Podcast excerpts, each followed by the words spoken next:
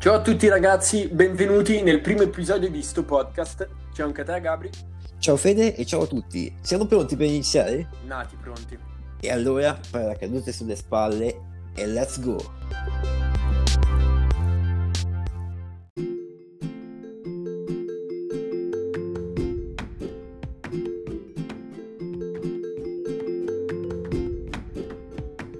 Oggi parliamo di L'app Immuni, applicazione per il tracciamento del contagio del coronavirus che è stata proposta a tutta la popolazione da scaricare e da utilizzare con il Bluetooth acceso in modo che durante gli spostamenti i cittadini possano essere tracciati e possa essere visibile la mappa dei contagi, quindi le persone che vengono in contatto con soggetti precedentemente contagiati possono essere rilevate grazie all'utilizzo del Bluetooth nei cellulari appunto delle persone che utilizzando l'app Immuni hanno precedentemente compilato una serie di test che certificano il fatto che hanno avuto un contagio. In questo modo si riesce a tracciare meglio i contagi del coronavirus rispetto ai normali test. Fede, come avrai sicuramente visto, sono sorte molte, molte polemiche a riguardo, si parlava di violazione della privacy, di scusa utilizzata dal governo per controllare in massa la popolazione. Cosa ne pensi di queste accuse che sono state lanciate al governo Conte in merito? Allora, sicuramente, come ci si poteva aspettare, come hai detto tu, da questo è nata una grande polemica e un grande dibattito politico. Io mi sono anche un po' informato su quello che, che sarà l'app e ci sono diciamo, alcuni aspetti che dovrebbero un po' rassicurare la, la popolazione e quelli che credono che sia solo uno strumento da parte del governo di controllo appunto de- delle masse. Per esempio, un cittadino potrebbe chiedersi se rileva il nome e il numero di telefono. Questo eh, dato è rassicurante eh, poiché l'app non rileva alcun nome, alcun numero di telefono, quindi si ferma a rilevare la posizione e appunto non interviene per dire sulla rubrica o sui dati personali, diciamo. Questo è stato dichiarato da Luca Foresti, uno, uno degli ideatori dell'app Immuni. Certo, Luca Foresti di Bending Spoons, lo sviluppatore, sicuramente è una company molto esperta nel settore, tra i migliori sviluppatori al mondo, un'eccellenza italiana, una punta di diamante nel mondo delle nostre start-up. E da qui io devo dire, trovo veramente assurdo questo attaccamento dell'italiano medio alla privacy, attaccamento alla protezione dei dati personali che spargiamo intorno a noi durante tutta la giornata usando i social, usando qualsiasi cosa, e poi quando realmente ce n'è bisogno per un fine più nobile come quello della limitazione della diffusione del contagio da coronavirus, subito si va a, a criticare. No? Non pensi che sia fuori luogo questa, questo attaccamento alla privacy? Sì, sicuramente è fuori luogo e quasi una contraddizione. Tutti in un primo momento si lamentano eh, di un governo assente, di una mancata eh, gestione della pandemia in modo adeguato e poi quando arrivano, appunto appoggiate anche dal governo, dal, dal Ministero dell'Innovazione, delle soluzioni che potrebbero eh, portare a dei miglioramenti eh, nella gestione appunto della pandemia, arrivano le, le lamentele è un, un, fatto che ormai in Italia sussiste da, da, da sempre in pratica. Ci si lamenta quando fa, fa, caldo perché si vuole il freddo, ci si lamenta quando fa freddo perché si vuole il caldo. Perché si vuole il caldo, certo. certo. Poi cosa assurda è che ci si scagliano anche contro le politiche aziendali di Bending Spoons soltanto perché è una company innovativa e utilizza dei metodi nuovi per gestire la società, società, e quindi si utilizza questo come scusa per dire sono degli incompetenti, non sono in grado, improvvisamente sembra che ogni italiano medio si sia trasformato in un esperto informatico, in un virologo, in un qualsiasi esperto del settore soltanto per andare a criticare. Questo è veramente l'assurdo. Esatto, e... un'altra, un'altra, cosa, sì. se ti interrompo, che prego, prego mi, mi, piacerebbe sottolineare è appunto il fatto che non verrà utilizzata la, la tecnologia del GPS, appunto quello, eh, la tecnologia tradizionale usata per esempio da Google Maps, ma verrà usata una tecnologia innovativa di Bluetooth Low Energy appunto per rilevare eh, non la posizione nello spazio ma i cellulari nelle vicinanze che impiegano l'app quindi per identificare esatto, un eventuale contatto e di conseguenza un'eventuale nascita di un nuovo focolaio. Esatto, perché alla fine poi è quello che, che interessa, il contatto con le persone vicine che poi, esatto dal Bluetooth, determina il possibile eh, passaggio del contagio. Altro elemento a favore, un'altra volta vogliamo sottolineare degli sviluppatori, è che hanno lavorato gratuitamente alla realizzazione di questa app.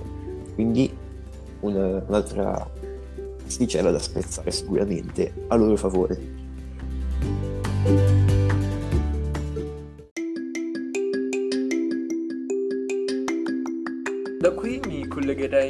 Fatto di lavorare gratuitamente, quindi una sorta di, di donazione, e vorrei introdurre e parlare del, delle donazioni che sono state fatte dai grandi imprenditori e dalle grandi aziende alla sanità italiana e non solo. Analizziamo quindi cosa sono queste donazioni. Per esempio, grandi imprenditori che donano i milioni, quale percentuale donano veramente del loro patrimonio? Per loro cosa sono quei milioni che donano? Sono spiccioli, considerando l'intero patrimonio che possiedono. Potrebbe essere utilizzato soprattutto da alcuni come mezzo per, per farsi vedere. Vediamo Giorgio Armani, sicuramente alle, alle più grandi buone intenzioni ma veramente gli è costato tanto donare così tanto? Sì, esatto, da sempre la donazione è utilizzata anche un po' come scusa eh, per mettersi in mostra, penso l'anno scorso dopo il grande incendio di Notre Dame, il gruppo LVMH, probabilmente tra i più grandi brand al mondo, Louis Vuitton, Moët, Messi, subito donò la fantastica cifra di un miliardo di dollari, avendo un ritorno pubblicitario enorme, tutti parlavano di questa notizia, lodavano da, l'audacia del gruppo nel donare una cifra così grande, quindi viene sicuramente utilizzato anche a scopo pubblicitario, però è innegabile l'utilità delle grandi organizzazioni, delle grandi personalità del mondo al sostegno appunto della, del superamento della, della crisi sanitaria, penso ad esempio alla grossissima donazione promossa il, in favore del San Raffaele di, di Milano Chiara Grandi e Fedez. Sui social hanno lanciato una campagna tramite GoFundMe che ha raggiunto la cifra di, adesso non ricordo se era 3 milioni e mezzo addirittura 4 milioni di euro tutta grazie alla loro grossissima influenza eh, appunto hanno utilizzato al meglio questa loro possibilità questa loro potenza mediatica sicuramente ha portato a, a grandi risultati. Ha portato dei però, frutti, certo. Esatto, ha portato grandi risultati che però vanno sempre presi con le pinze. Ovviamente non stiamo appoggiando tutti quei fenomeni da tastiera che si sono scagliati, perché come ben sappiamo è nata anche qui una grande polemica contro i cosiddetti Ferragnez. Non stiamo appoggiando quelli che si sono scagliati appunto contro la, la giovane coppia di, di influencer. Eh, ma eh, come abbiamo già detto, tutte le grandi donazioni vanno analizzate sotto i due punti di vista.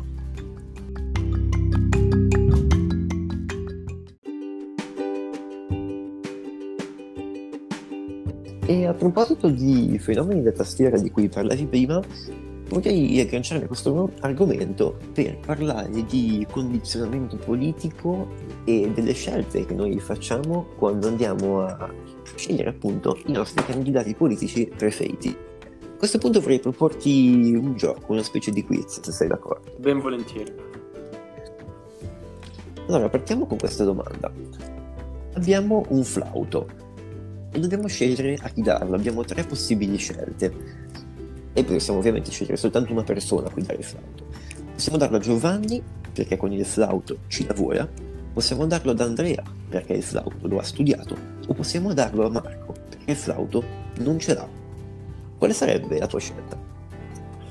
Eh, sicuramente sceglierei il primo personaggio che col flauto ci lavora Passiamo invece ora alla seconda domanda e abbiamo nuovamente un flauto. Questa volta ti chiedo di darlo sempre soltanto a un personaggio, abbiamo tre scelte diverse.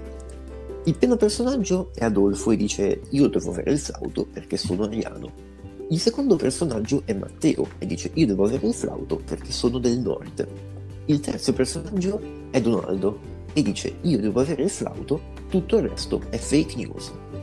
A quale personaggio daremo il flauto questa volta? Esiste l'opzione non dare il flauto a nessuno dei tre?